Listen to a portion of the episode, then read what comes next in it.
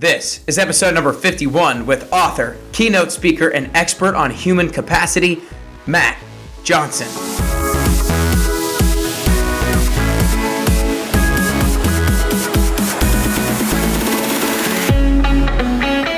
Hey everyone, and welcome back to Nick Carrier's Best You podcast. When you think about becoming the best version of yourself, you think about being capable of doing more, or better yet, being capable of being more. And today, that's what Matt and I talk about how to increase your human capacity. During today's fast paced, busy world, a lot of us feel drowned in how much we have to do. Our task lists are just getting longer and longer, and the time we have to complete it seems to be getting shorter and shorter. Chris Johnson, Matt's father, founded the company On Target Living back in 2006 in order to transform the health and performance of humans one person and one organization at a time.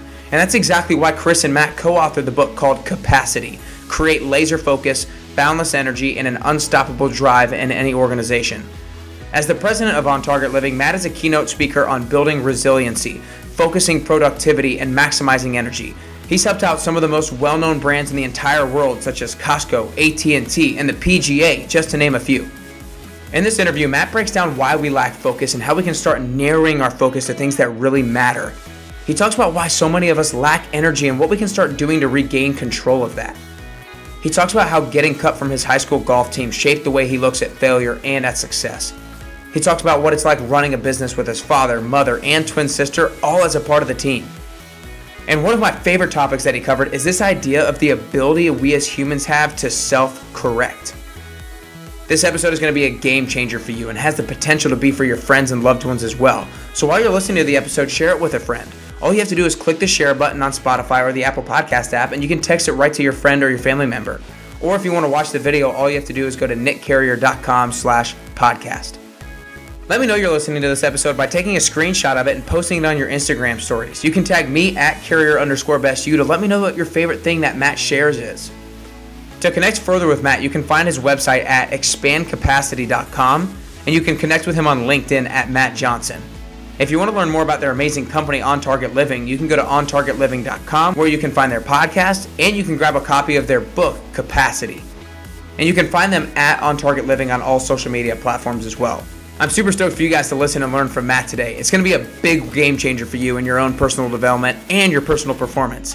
When you find something that strikes a chord with you today, write it down somewhere. Then start to act on it. Share with me what that one thing is by leaving a review on the Apple Podcast app to let me know what you're going to start taking action on. Speaking of reviews, for this week's review of the week, I want to thank my fifth grade teacher, Mr. Beck, for sharing the following. Nick's podcast is excellent. He keeps a good balance with questions and sharing. He is helping us all be our better selves. Very proud of Nick. As his fifth grade teacher, I knew he would do great things in life. Congrats. I look forward to listening more. Thanks, Mr. Beck. That means a lot coming for you. I'm glad you're enjoying the show and that it's supporting your journey to your best self. But for now, it's time. It's time to work on getting closer to the best version of yourself today with the super intelligent and super inspiring Matt Johnson.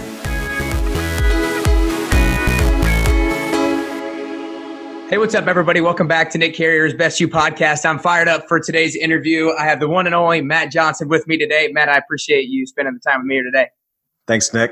So, to give you guys a, a quick background, Matt is the president of On Target Living. Um, and basically, On Target Living is a company that is looking to transform the health and the performance of humans, one person and one organization at a time. You're also the co-author with your father of the book Capacity, um, called uh, "Well to Create Laser Focus, Boundless Energy, and an Unstoppable Drive in Any Organization." I love the book, and I can't wait to get into uh, all those topics. But you were giving me a little bit of more background than I had been able to research beforehand. So I kind of want to start a little bit uh, back into your childhood, I guess, when you know, you had a 2.6 GPA coming out of high school, you had an 18 on the ACT, um, never that successful in school, but you were a, a, golfer and you wanted to make sure that you, or you wanted to play golf in college. And so you were afforded the opportunity to go play at Grand Valley State, but you told me uh, you got cut your freshman year. Um, so basically, I kind of want to start there. And when did you start becoming successful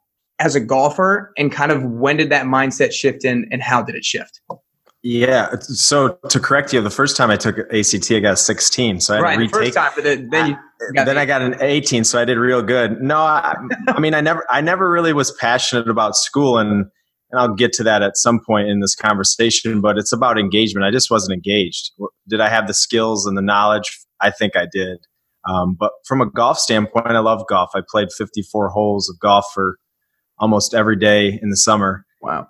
And uh, coming out freshman year of high school, I I should have made the team, and in the last three holes, I, I blew up and ended up missing qualifying by one stroke. And at the time, you're thinking, if I could only get that one stroke.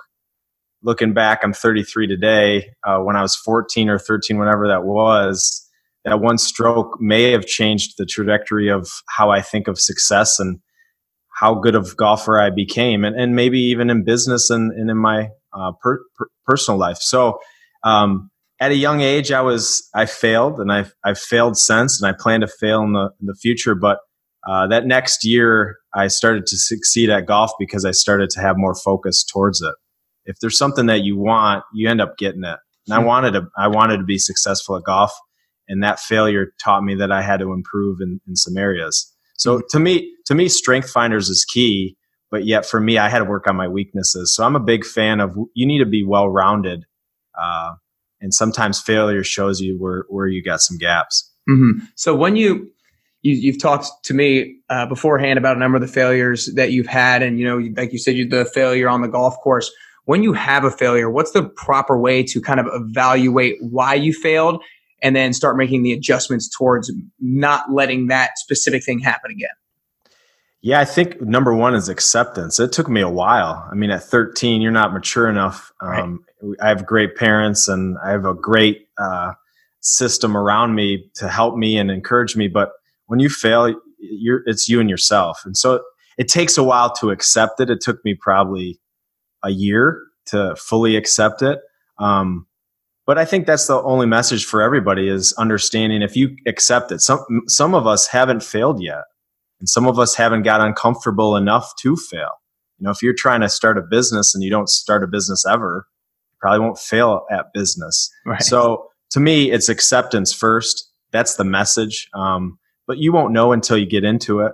And just positive self talk. If you're if you're beating yourself up because of anything, um, then then you're going to not have that energy that you need to to rebound and recover. So I think acceptance is key. I think we're so fearful of um, failure. Yeah. I think we need to be use failure to uh, allow us to be successful. And that's ju- when we, that's when we get become our best, no matter what. Is you have to fail at something. Right. And, and do you think that like the biggest way to just do that is just realizing that it's just a part of it? Like, is there any other way to like make give people courage besides just realizing that that's a part of everything in life and a part of growth? Yeah, I think it's always trying to push your boundaries. You got to get outside of your comfort zone. Some people, whether it's high school athletics or um, academics, they're skilled at it. You know, they have the talent for it, and so they never find it to be challenging. And so, for many people, that creates a very fixed mindset or a limited mindset. When a growth mindset is about whether you fail or not, you you gave it your best effort. And so, I I had to step back and realize I didn't really give my best effort. I played a lot, but I had no idea how to practice. I didn't know how to think. And so those are the things that changed. It wasn't about more repetitions. Mm-hmm. You know, it's like the 10,000 things. I got 10,000 swings in, but it wasn't the 10,000 right types of swings. So for me, it's the growth mindset that we have to understand we have to give it our best effort versus just putting in the time. Time mm-hmm. is time I think is a very limited measurement of how, how successful you're going to be. You got to put in time, but I think it's the right time. Right. No, I, I think that's. what I think it's kind of the same same kind of thing or same kind of thinking as working smart and not just working hard. Right. Uh, doing the yeah, spending your time the right way. But I kind of want to get into the earlier parts of your career. So you graduated from Grand Valley State, and then right afterwards you were um, uh, underwriter for auto owners insurance for about a year and a half, and then you started went into uh, started working with the family, started working with your father at On Target Living. What did you feel was your biggest ability con- to contribute to On Target Living at the time? Like, what did you feel the calling to? Now's the time to go because I am going to be able to contribute something to this.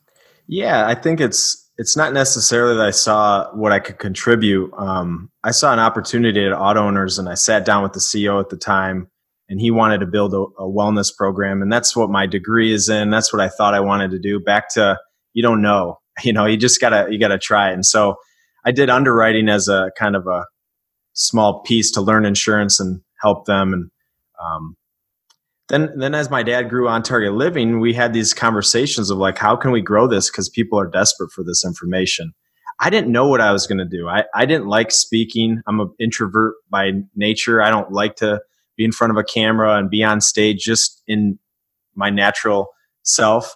So I thought I'd go and help with, you know, running the business, the finances, the management, uh, social media, all those things that you think are really important. And um, long story short, I think my value is that I have a really big vision and I also have clarity and can focus in on that vision. So vision's big, but execution is small. And so I, I think I do a good balancing act between my father, who's this big grand vision guy, Right. But at the end of the day, you got to rein the troops and say, okay, what do we have to do? And so I think we have a really good team that complements each other's strengths and weaknesses. And I think I was just a piece of that, um, you know, that puzzle. And then I, you know, I fell in love with speaking and training and helping people. And, and once you start to perfect your craft and you're talking about things that matter, uh, speaking became natural to me. So, mm-hmm again, the first time I ever had to speak on a huge stage, what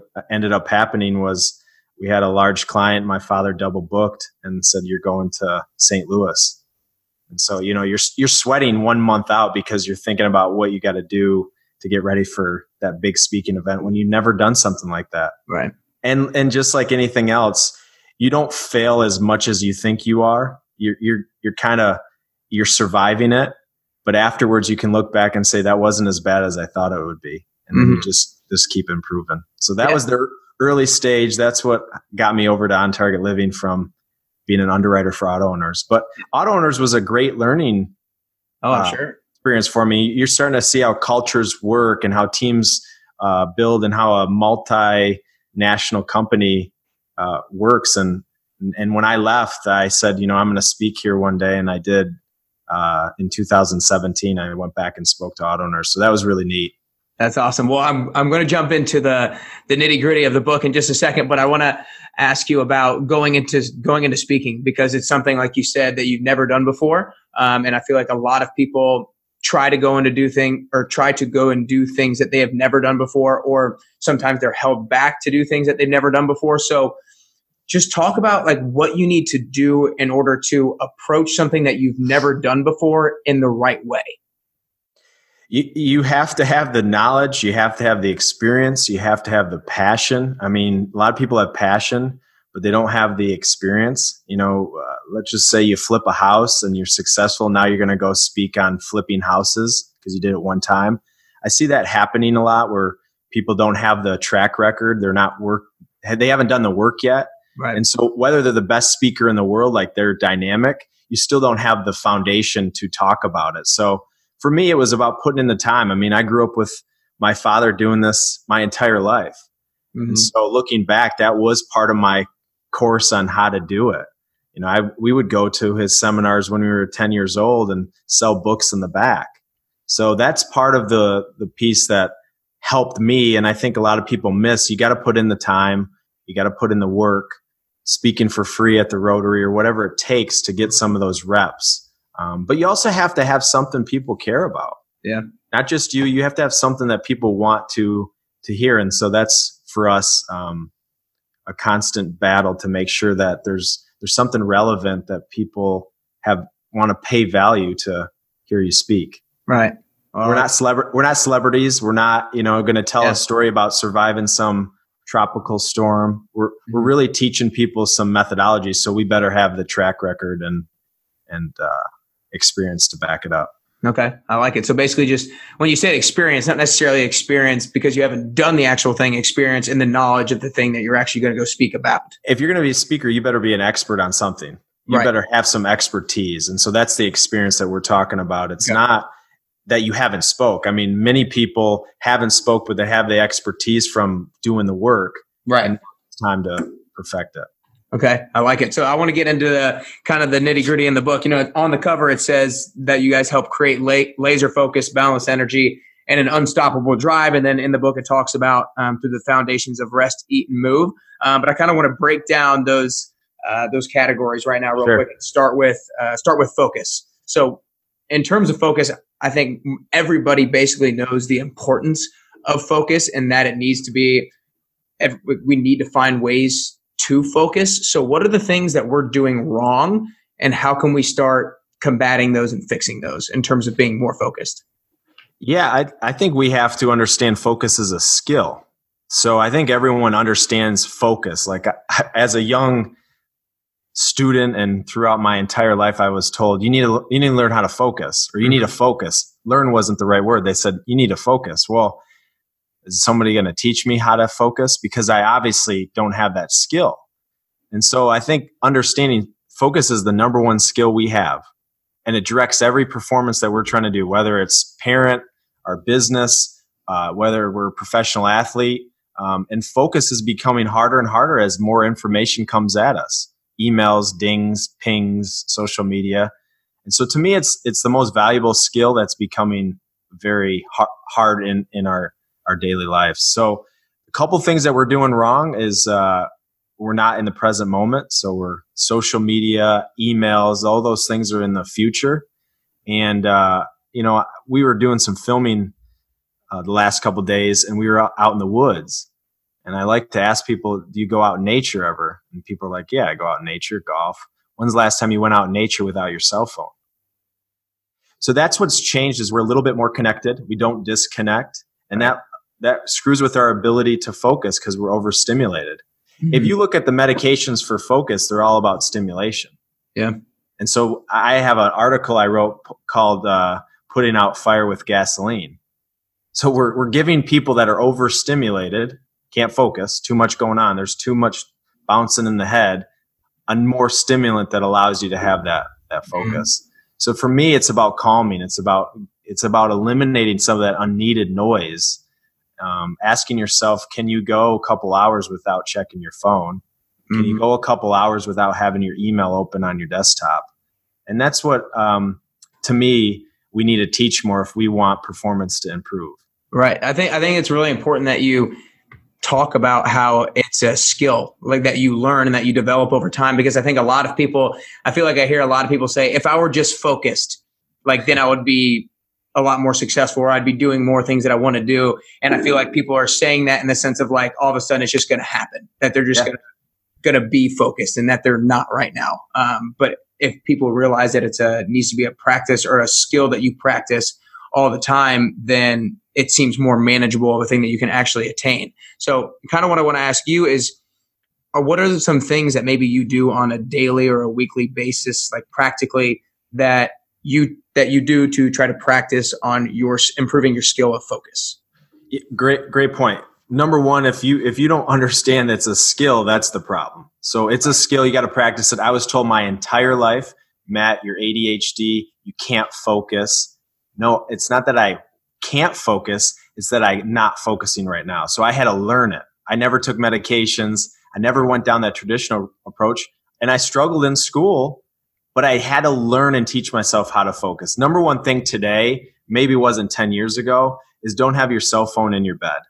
That's before you wake up. You know, first thing people do is they open their phone, they're checking emails. Now your mind's already racing. So number mm-hmm. one is don't have your phone in bed. That's before bed. That's when you wake up.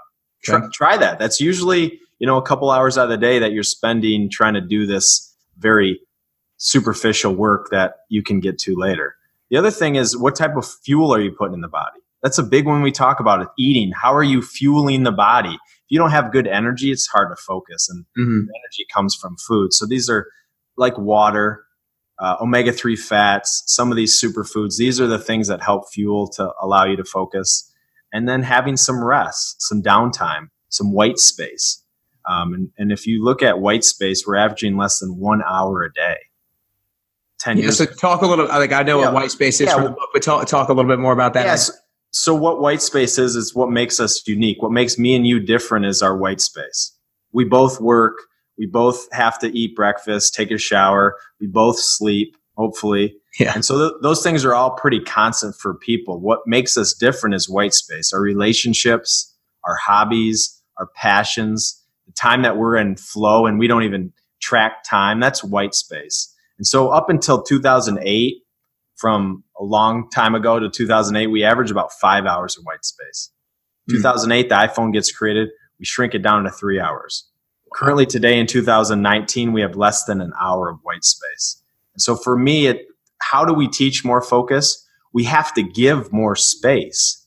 And so for me, rest is being lazy and being bored and taking a nap. These are all like the opposites of success, this hustle movement. Right. But I think there's a lack of focus. And to focus, you need to give yourself some periods of rest. Mm-hmm. So that could be what we call micro breaks throughout the day.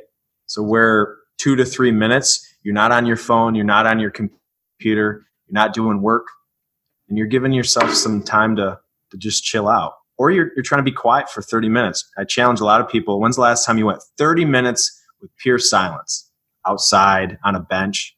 A lot of people struggle with that because they're so used to all this this stimulation. Right. And and I think that's kind of like it kind of goes hand in hand in terms of being focused and giving yourself some downtime because I feel like you can be focused and intentional about giving yourself that more white space because I know that when I try to plan out my day, I I'm not great at it, but I try to give myself intentional time to be like, don't do anything. Um, but it's a kind of part of to be focused. You need to focus on giving yourself downtime, kind of. It's prioritizing right? We, we, we prioritize the things that are habits. And so if you don't have the habit of giving yourself space, then it's going to be a struggle at 1st mm-hmm. Just like any other habit. If you're not going to the gym, it's going to take a while to get used to that. So I, I heard this a, a while ago on a podcast. I don't know what podcast, but we spend so much time about spending 30 minutes on treadmill, our health, right? Mm-hmm. When's the last time you spent 30 minutes working on your mind?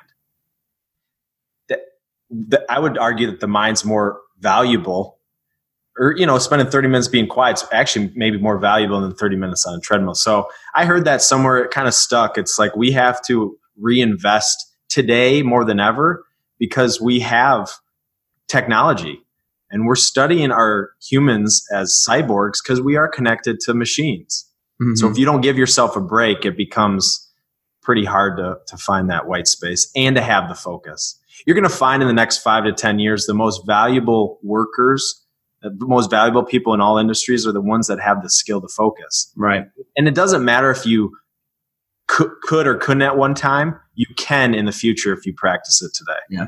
That's my mess. That's my message because I was a horrible focus person, ADHD, but that was just because I was labeled it and, and never learned the skill. Yeah, I mean, you can walk the walk and, and talk the talk about that. Um, but I want to go into number two. Um, we kind of touched a little bit on it, but like the boundless energy part. So, kind of the same sort of question. Why do we lack so much energy? Like, why is that the thing that everybody just like, oh, I wish I had more energy kind of a thing? And how can we start fixing that? Well, energy isn't measurable. You know, we love to measure stuff, right? That's why we got the. What's fit- your energy level on a scale of one to 10? I feel like everybody asks that yeah, it's it's uh, it's something that we can't really measure. You say one to ten, but your Fitbit's not going to tell you it. There's no equation for it. But yet, you ask anybody how important energy is, and it's it's really important. Mm-hmm. So Peter Drucker, who's the um, expert on leadership and some uh, other stuff back in the day, he said if it's not measurable, it doesn't matter. Mm-hmm. Energy is the one thing that it does ma- matter, and the fact that it's not measurable makes it a challenge for people because they lose that self awareness. Mm. You know, when I talk to people, I say, well, how's your energy? Well, it's great. Do you even know what great feels like? Do you right. know what it's like to have uh, your your maximum energy potential? And I don't think most people have ever experienced that, and they haven't experienced it in a long time because they're not doing the X's and O's that I know give you energy. So for me, energy is our most precious commodity we all have the ability to have way more energy than I think most of us think. Mm-hmm. But we're, we're manufacturing energy at an alarming rate. Supplements, stimulants, coffee. Not saying you shouldn't have coffee or caffeine, but these things are stimulants that we're using to manufacture artificial energy. Mm-hmm. But energy is a commodity. I think time's important. To me, energy is a much more valuable commodity. And and and if you think about it, um, when was the last time you had a ton of time and no energy? It probably wasn't a very great time. Right. Having a ton of time and no energy is not fun.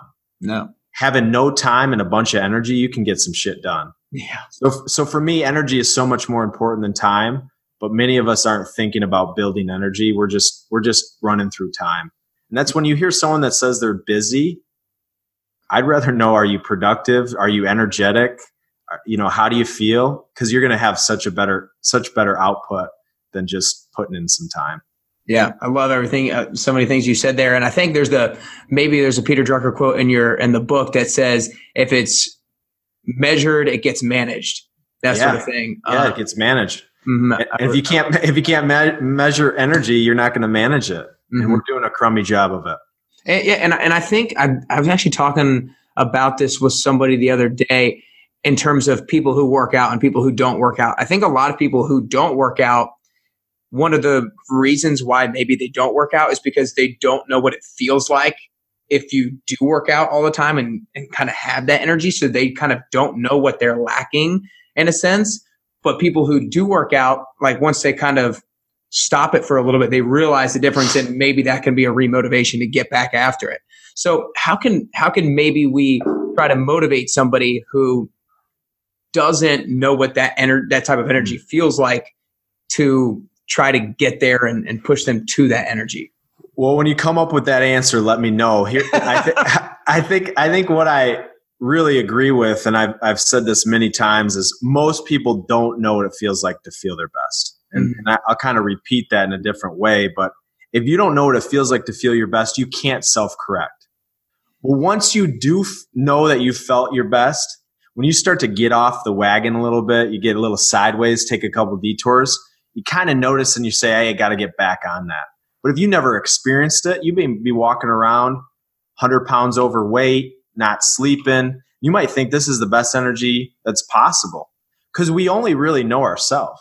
Yeah. But when it talks about energy, I don't know what it feels like to have your energy possibly because I've never been I've never been in your your shoes. Mm-hmm. But so that's where you have to kind of self-reflect and say, am I doing the foundations because if I do the foundations, then I'm at least closer to what's possible.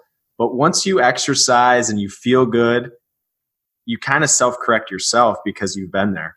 Yeah, that that phrase when you said that, I went straight to the phrase of you've probably heard it before. When people work out, the hardest thing to do is to start working out. The easiest thing to do or er, is not stop. I, I think I butchered that, but what, what is it exactly? It's like the hardest thing to do is to start working out.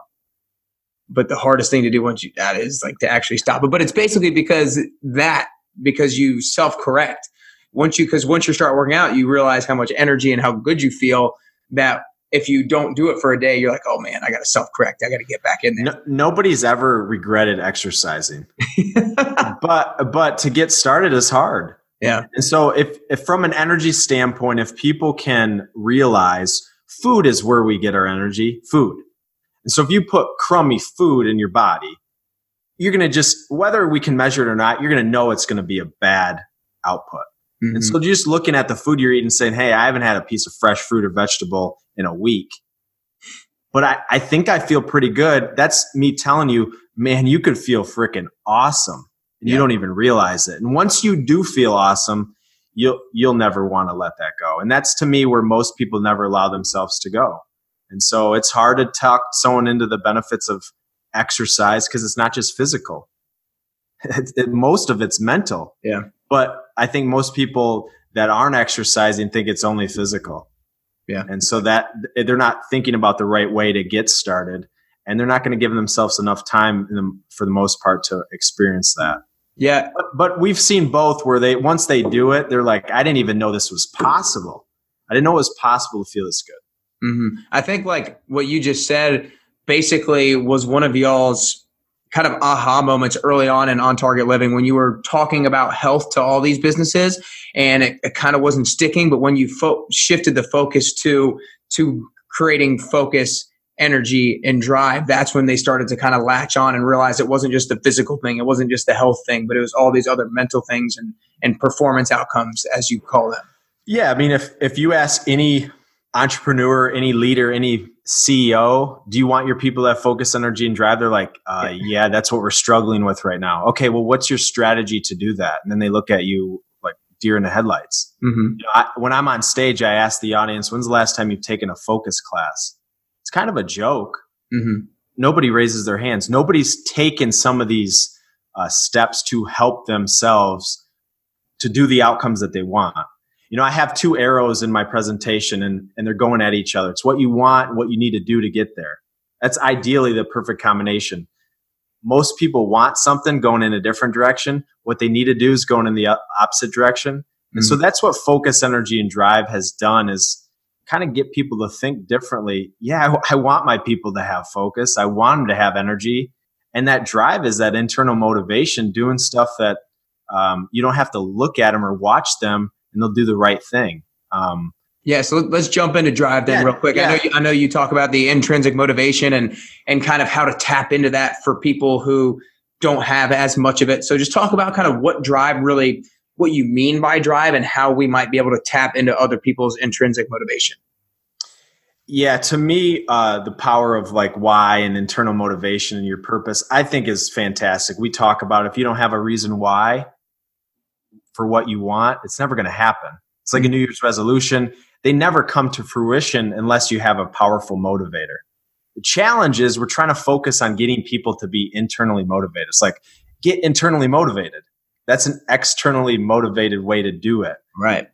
Our philosophy is if you allow people or train people to be focused or at least help them understand it, then give them the fuel, that energy, the ability to have their energy, you'll naturally find your drive.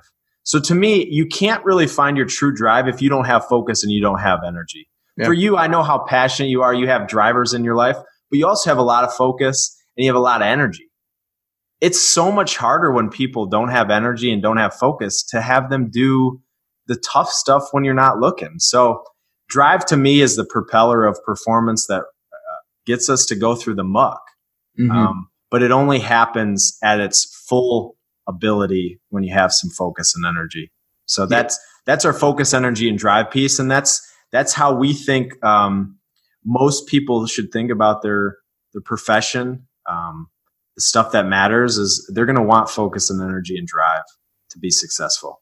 Yeah, I like I like how drive comes from kind of stems from those other two things because I feel like if I look at somebody who is constantly not motivated, it's because those things. It's because they're not focused and because they don't have energy and that sort of thing. It just leads up to it.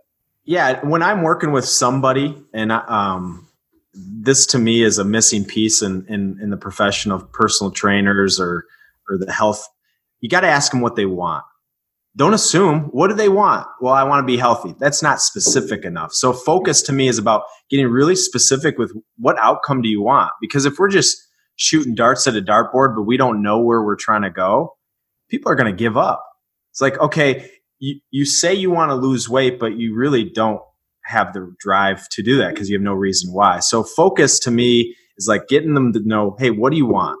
And then you give them some steps along the way, and then they'll naturally, well, why do you want those things? They'll naturally assemble their purpose. Yeah, I like that. So there's a, I think there's a quote at the beginning of your chapter in terms of taking action um, and a lot and I forget which chapter it was, but and how a lot of people just don't take action on things that they kind of know they should do. And I feel like that's there's a quote that I really love and I've I like try to study is a lot of us know what to do, but we don't do what we know.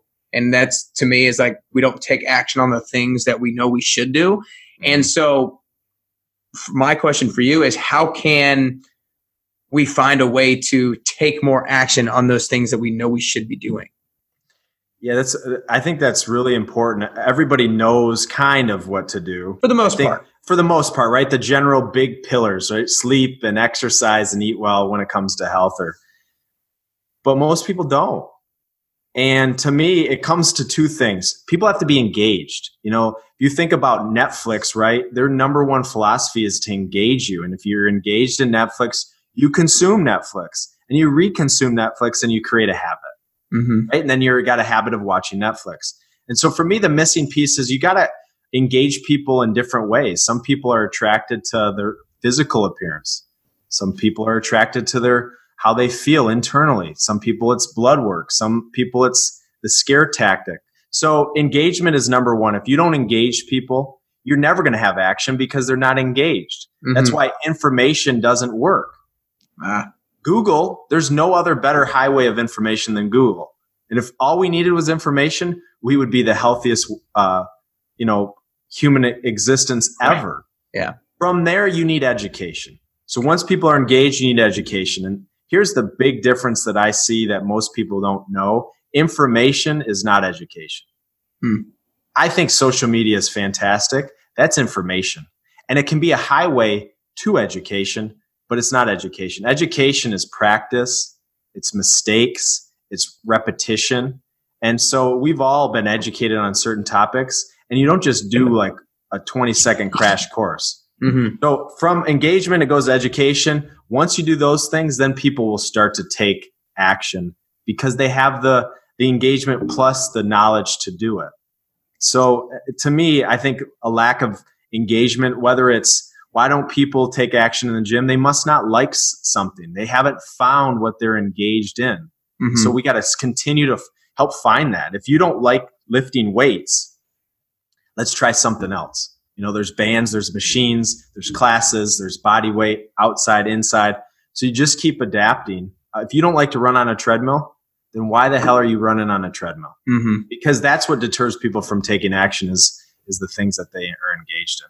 I so like to, to me, that's that's a really missing piece is that engagement. Okay, so I want to challenge you. Uh, is there any is there anything maybe like right now in your life or as of recently that you know you should have been taking action on but you weren't? And how and what yeah. what what got you to the point where you finally did take action, or is there something right now that you're not taking action on? Oh, every every single day. I mean, I just had my third uh, kid and and um, she's amazing but uh, i'm not exercising and with the amount of focus that i have in the past um, most of it's excuses but i you know I, I just have to find the time and in my schedule i have to create some different habits um, mm-hmm.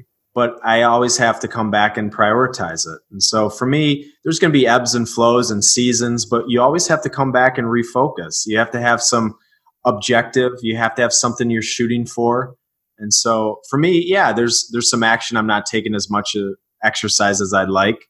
Um, you know, we're we're doing a lot of projects right now, so I'd love to be a little bit more uh, focused and calm and take more time. And sometimes I get a little bit too fast. And so, yeah, every single day there's there's actions I wish I took.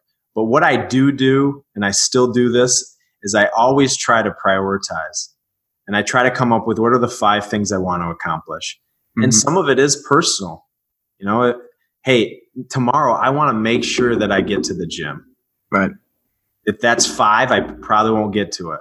If it's number one, then I know that that's that's something that I want. And and you look at it and you say, okay, it's been number one for three straight days and you haven't done it. It's time to get busy. Right. So, so yeah, action action is. I think we all want to take action, and sometimes we don't. But mm-hmm. Yeah, I think uh, I think the taking action thing for me is really what is the separator for people. Um, yeah, take action. execution. Yeah, yeah. You either execute or you don't. Right. So let's, let's talk let's talk practically on the uh, on prioritizing like in your schedule and everything like that. So how do you actually go about that? Do you just spend a lot of time in your calendar, like trying to figure out what times you need to be doing certain things, or what does that look like actually in your day to day life? Yeah, I think, I mean, I, I, got a job that has a lot of hats. You know, I'm speaking some days and traveling. Some days I'm uh, creating content. Some days I'm managing people. For me, I need time. I need space. I need periods where I don't have anything scheduled. So for me, I try to not over schedule. And then I have these d- times that I can sit back and just say, okay, what needs to happen? Because there's always busy work. Right. You know, we have we have an e-commerce store, we have a website, we have a team, um, there's always fires to put out. We're, you can always be busy. So for me, I give myself space. Sometimes I, I'm not even in the office. I go to a place where I'm not going to have distractions. I shut the computer. And sometimes I just, you know, dream what, like, what are we trying to do? And it will come to you eventually. Uh, meditation is a piece of that I'm constantly trying to practice. And it's not maybe what most people think of meditation, long periods of meditating. It could be three minutes of just trying to calm my, my breath, mm-hmm. focus my breath, centering my mind so that I know and have some clarity of where to move next. And I think that's what, when I look at some leaders that I work with, they go from meeting to meeting to meeting to meeting. They don't have any time to prioritize. Mm-hmm. So they're, they're just going to do what habits they have versus changing and trying to perfect the ordinary, perfect right. the habits that they they want to have. So, sticking on habits, do you have any habits that are um, that you are uh, you have to do every single day that are just like have to be that number one priority, or else like your day is completely thrown off if I don't do this particular thing? I probably do. I mean, I think sometimes we have these idiosyncrasies that we don't yeah. real, realize, but my schedule is so it varies so much um, that I may not have as many as you'd think. But for me, probably food. You know, food to me is something that if I don't have the right fuel, I'm not drinking enough water, if I'm not getting some of these superfoods that I consume, I, I notice it. So that to me is probably the most regimented part of my world. I don't miss a meal mm-hmm. type of thing because I know if I do, I don't perform. I'm not as happy, not as energetic. Um, I try to try to move my body on a daily basis because I know when I move, I'm clear mentally.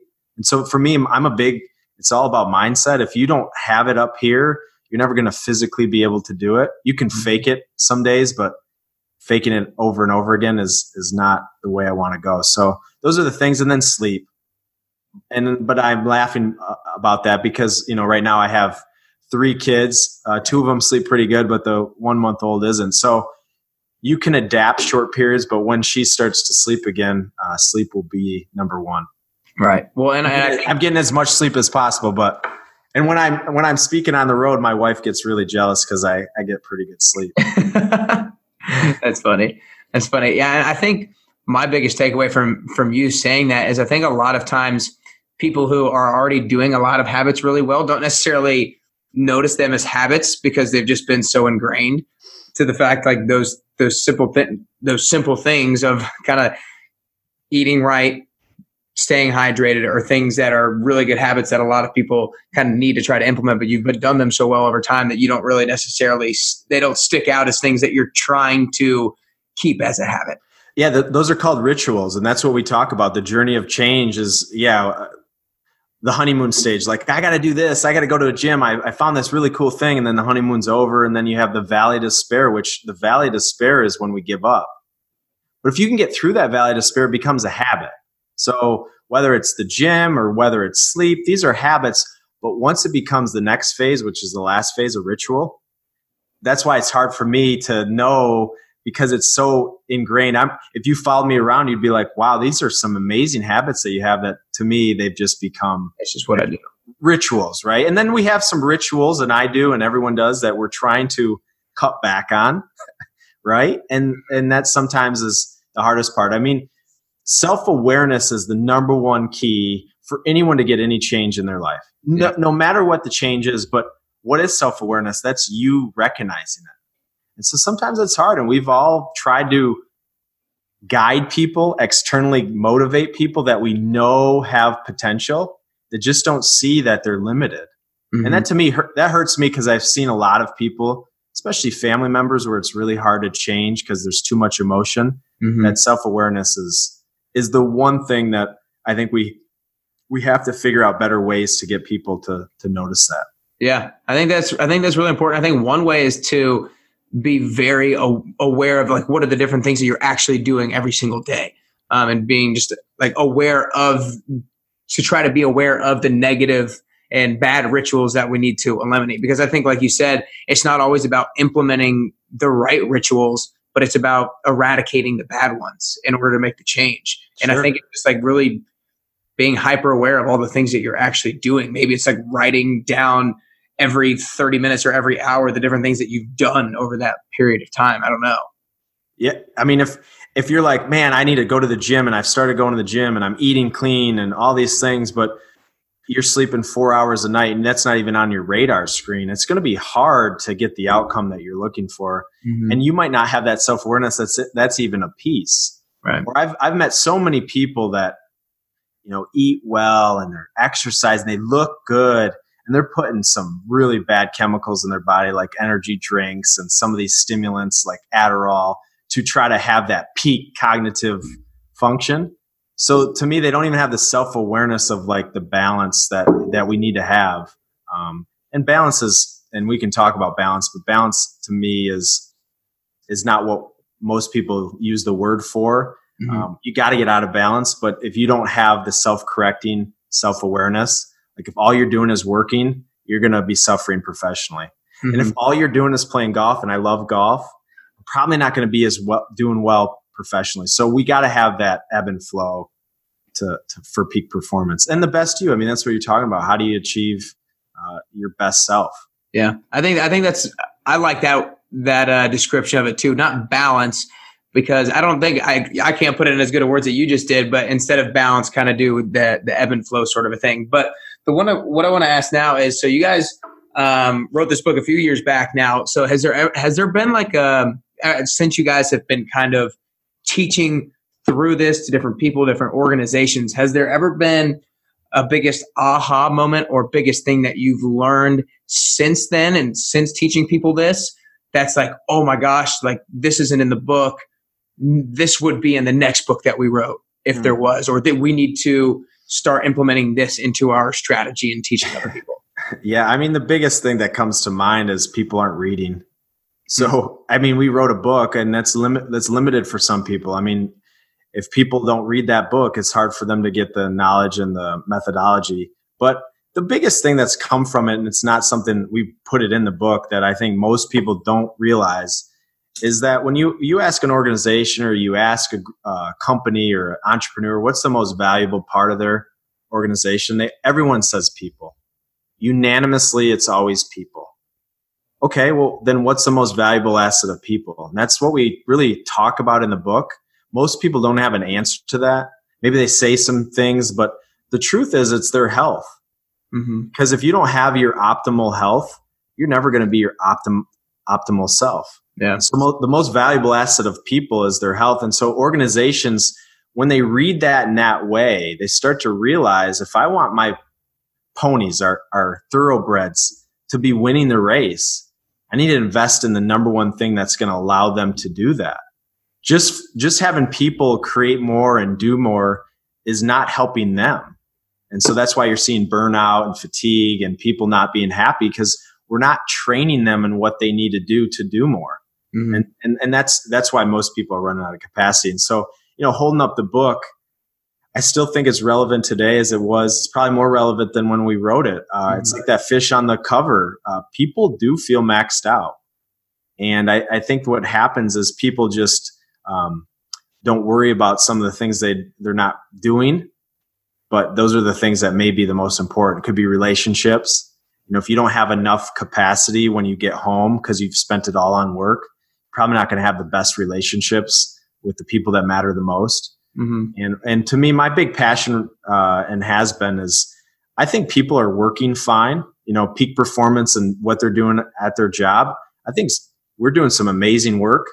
It's what's happening after work that I think we're just is so below the bar of what I think is possible. I mean, yeah. people come home at five o'clock or whenever they come home from work and they got nothing left so why are we working so hard for the things that matter the most that we're given no um, energy to so that's where i think organizations have a huge opportunity is the workplace is the number one stressor for most people number one and what if workplace was the number one uh, you know positivity best thing for people mm-hmm. what if we flip that around i think we'd create better stuff and i think we'd have a society that's happier and healthier yeah so that's that's to me what is still relevant in the book.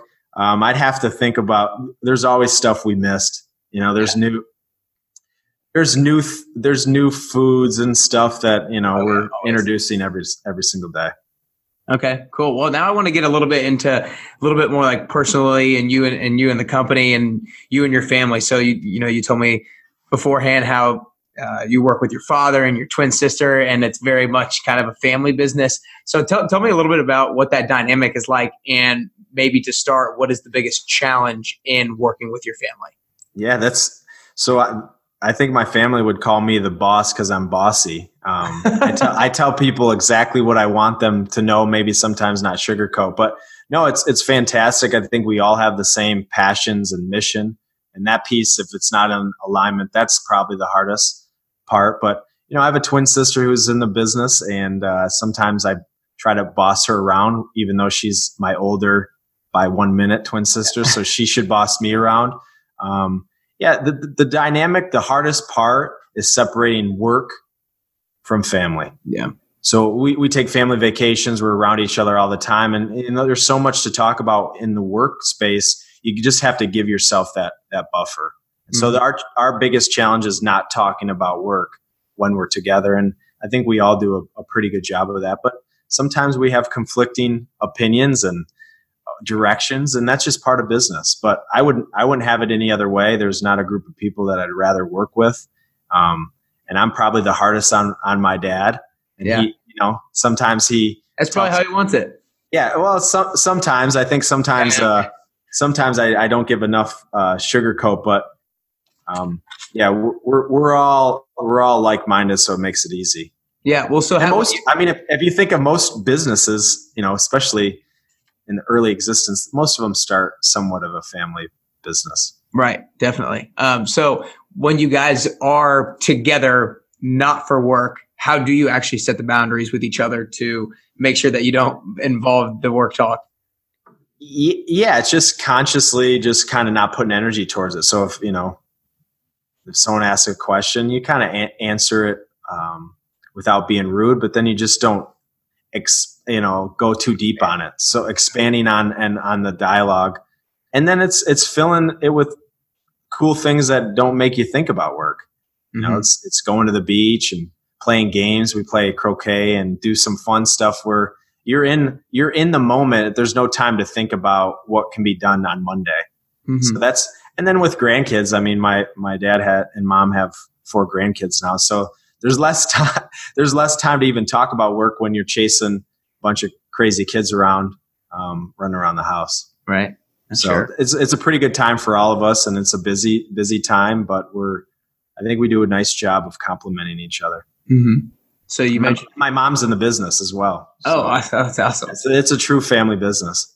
Very cool. Very cool. So uh, you mentioned now uh, a couple times how you just had your third child. What has uh, what have you learned most about yourself since becoming a father? Mm. I'm very patient, um, and I can I can do so much more with again that little amount of time if I give myself energy. So my number one thing being a parent is I want to give as much energy, no matter how much time I have, to my kids. And to do that, I have to put down work. I have to be in the moment. I can't be checking emails. I got to feed my body. And if I do that, I, I, know that I'm I'm kind of putting the action mask on myself for them.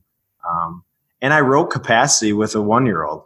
Mm. And and if you look if you look at my ACT score, I'm a horrible writer. I don't I don't really I wouldn't say I'm an expert at writing, but if you put your mind to something, doesn't matter what you have going, you can accomplish it. So for me, having kids kind of puts all priorities in the right sequence. Mm. And when when you come home, you just don't even have the option sometimes to to do do some of the stuff that maybe when I was no kids I could yeah. do. Yeah, well, I mean, I think you probably do have the option, probably more than you think, but you're just very good at, at prioritizing. So, yeah, I mean, it's it's it's uh, it's something that I want to do. I want to be there as as much as possible, and and uh, yeah, and I had a, a good parents and good gr- grandparents, and that's what I, I'm trying to do. And that's my big driver, you know.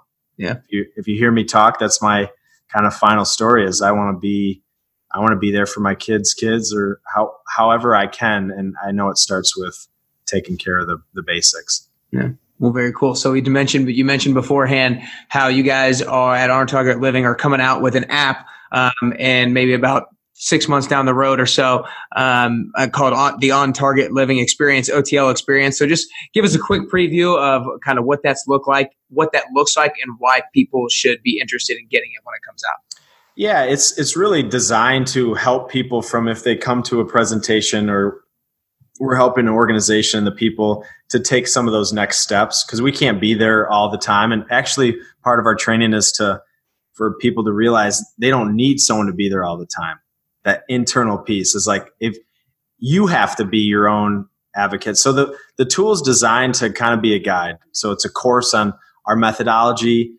There's workouts that you can do daily. There's yoga practices, breathing, and uh, it'll be a pretty cool app where you can either listen to it in the car. You're not going to watch a video, or you can watch a video um, on your TV or wherever to take you through some of the courses. So it's it's taking technology, it's taking what we do on stage, it's what we do in person, and bringing it to your phone. And that's where 2019 we are. We got to have more ways to communicate. And uh, as we come across people, we see there's there's a lot of people not feeling their best, and that's why we're passionate about bringing this to to the to market because we know that we can help if they do some of the rest eat move principles yeah. we teach. I love it. I love it. Well very good. Uh, be on the lookout for that uh, down the road and we'll make sure um, i'll make sure i stay uh, stay attuned to when that's coming out and everything like yeah that. probably november will be the launch okay very good very good so touched on a couple times now that you're 33 years old. Uh, so 10 years down the road, you're going to be 43 years old inevitably. Mm. Uh, so what does 43 year old Matt Johnson look like? What have you accomplished, and what are you currently doing? Well, I've always said that I want to live to 120, and uh, many people don't think of how long they want to live; they just just go about it. So it's just a number to me. But 43 is nothing. I, I mean, I still think that I'm 18 mentally. Like I'm, I, I I'm very uh, jokey and goofy. But at 43, you know, my big thing from a professional standpoint is we need to help more people. And so I, I want to be able to um, have more people know what on target living is because that means that we're making some impact. Uh, but we're going to do it very slow and we're going to do it the right way with int- integrity because it's not easy. This isn't a quick fix or a fad. And so it's not going to be as sexy as some of the stuff that pops up and, and fizzles away. So in 10 years, just, just continue to do the same work, but with more people being impacted. And then personally, I want to make sure that I'm keeping up with my health. I'm making sure that I'm taking care of my mind, uh, helping teach my kids and uh, my taking care of my wife. So those are the things that matter to me in 10 years. And then hopefully I can still play some pretty good golf. and my, my one of my uh, wants that I've been kind of after for the last 10 years, and I'll say it on on air because it will help me kind of hold me accountable is I've been trying to break the five minute mile for Oof. probably eight years. And so each year it's not going to be easier.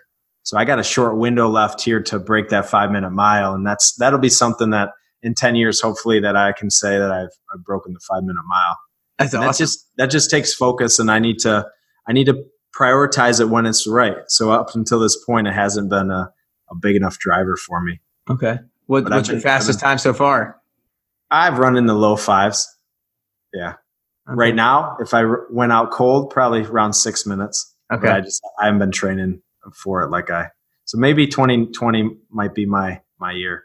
Okay. All right. I like it. I like it. Well, before I ask the last question, I want to start off by acknowledging you, Matt. I think that you know, early on we talked about a lot about failure and how that was that kind of shifted the trajectory of your own learning and your own career. Like if you didn't fail, you wouldn't really be where you are today. And I feel like for you to be able to see it as that and to try to fail because you see the the growth that it can bring out of you is is super cool and thing something that everybody can learn from. And then your ability to prioritize the right things, your family, your the eating, the, the rest, and, and all that kind of stuff, um, I think is super cool. And it was very apparent when you talked about how you're not really sure about the habits, uh, the good habits that you have, but you talked about how you kind of live that out every single day. Um, and just the work that you guys are doing is super cool because you see you see the need that's out there that people are struggling with a lot of these things and you have you see the gap that you guys might be able to fill so i think it's really just really awesome what you guys are doing and and all that kind of stuff you as well Oh, I appreciate it. I appreciate it. Well, let everybody know where they can support you more, where they can find your website and on target living stuff, where you spend time on social media and all that kind of good stuff. Yeah, for me, if you just uh, add on Target Living on all the social medias, and then if you want to follow me personally, best place is LinkedIn and Matt Johnson um, and On Target Living at LinkedIn, and then our website ontargetliving.com. And uh, there's a bunch of free resources, and then we have a podcast on Target Living. So in 20, 2019, there's there's so many ways to find people. Right. Um, I would say the best way is to read a book, but most people aren't reading as as much books as we'd like. So we got to get their toe in the water and some other avenues. Right. I understand that. Well, awesome. Well, good deal. Well, the last question I want to ask you is I believe becoming the best version of yourself is a constant journey. I think we're always working on and chasing down that best version of ourselves. And I don't think we're ever there. I think like hopefully on our last day, we can take our last breath, hoping we got as close as we could. Um, and I also believe it's a very unique journey because I think the way that I'm going to become the best version of myself is going to be different from the way that you become the best version of yourself. So what I the question I want to ask for you is if you could currently do or work on three things to get closer to the best version of yourself, that best version of Matt Johnson you could be, what are those three things you currently do or currently work on? Yeah, it's it's deeper work. So having time to really go deep and and, and perfecting your craft, and uh, to me, that's that's a constant battle for me. Wearing so many hats. Um, at the end of the day, I'd rather create one thing that's amazing versus five mediocre things. So mm-hmm. that's something that I'm constantly um, trying to do to be the best version of myself. Um, and then uh, giving people time, listening. That's something that uh, I would say that I I listen, but I can always improve. And and uh, my grandfather was probably the best listener I've ever met, and he was probably one of the most unhealthy people. And so for so for me, um, I, want I want to be able to listen to people because that's what people want. They want to be they want to know that someone's listening, and whether that's my wife or my kids or my my parents, which are my boss and uh, you know coworkers and partners. Um, and and you know then then giving back. I think uh, the, to end to me um, why do i take so much pride in, in my health and performance and why am i still passionate? Is because true fulfillment comes when you give. And uh, you can have everything. You can have more big house car all those things. And, and i like nice stuff. And you can um, you know do more. Say you've accomplished a bunch of stuff business growth but at the end of the day, I want to have the ability to give as much as possible, community, family, whoever that is. And, uh, and if I can say at the end of the time that I gave as much as possible, that to me is what makes fulfillment happen. And I think many people don't feel like they can give like they want to. And that's, that's why I think we're struggling to have that fulfillment in, in life. Mm. So those are the three things that I would off the, off, off the top of mind that come to come to my mind. Awesome. And I think it is unique for everybody. I, I think that's true. Um, we can't we can't be our best version of ourselves unless we um, compare ourselves to ourselves. Yeah, I think, I think we compare ourselves to other people too much. Yeah, well, I love it. Well, those are three awesome things. I appreciate your time today, Matt. You got it. Thanks. There you have it. I hope you enjoyed this interview. I know there are times on a monthly, weekly, and daily basis where we all feel overwhelmed. We feel there's just not enough time in the day to get everything done that we need to get done, but that's why people in companies like Matt and like On Target Living exist to help us expand our human capacity so that we can take the current amount of time that we already have and do more with it through focus, energy, and drive, and resting, eating, and moving. If you enjoyed this episode, I hope you take a second to share it with a friend that you think would be inspired by it, that you think would take action on some of these things to start improving themselves. Share it with a friend who feels swamped and overwhelmed all the time with all that they have to do.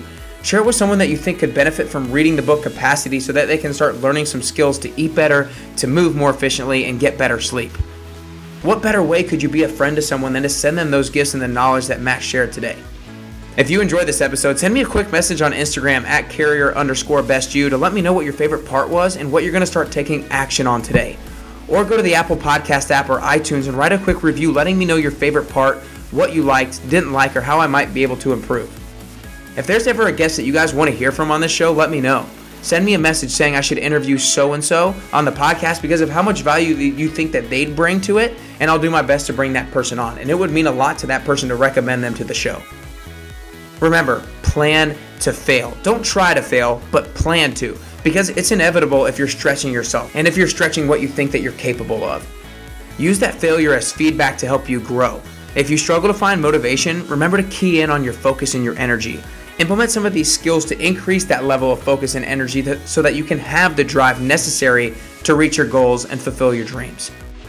I'd highly encourage you to go grab a copy of Capacity at expandcapacity.com and connect with On Target Living on social media and on their website and podcast as well to dive a little deeper into these topics. But for now, it's time. Pick out one thing that Matt shared today, write it down please write it down. That'll make it more real in your life. It'll create a sense of urgency for yourself to start taking action on it because that's what this podcast is all about. It's to give you tools, tactics, and inspiration so that you can start taking action on getting closer to the best version of yourself. And I hope something here today is something that is meaningful to you. It struck a chord with you. It's something that you can write down and start taking action on so that you can continue to work on getting closer and closer to your best you.